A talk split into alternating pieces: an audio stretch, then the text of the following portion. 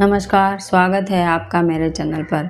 आज मैं ताले और चाबी के बारे में बताने वाली हूँ। घर की सुरक्षा में ताला और चाबी दोनों ही महत्वपूर्ण भूमिका निभाते हैं।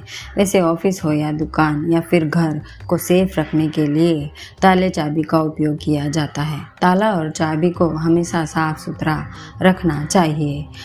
ताला और चाबी का टोटका भी काफ़ी कारगर है।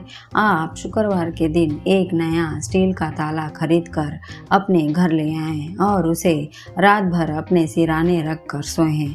दूसरे दिन यानी शनिवार को सुबह उस ताले के अंदर ही चाबी लगा दे, जो कि ताला बंद हो, और उसे चुपचाप किसी मंदिर में रख आए। जैसे ये आपका ताला कोई खोलेगा तो आपकी किस्मत भी खुल जाएगी, ऐसा कहा जाता है। अगर यह जानकारी आपको अच्छी लगे तो प्लीज़ लाइक शेयर और सब्सक्राइब कीजिए। धन्यवाद।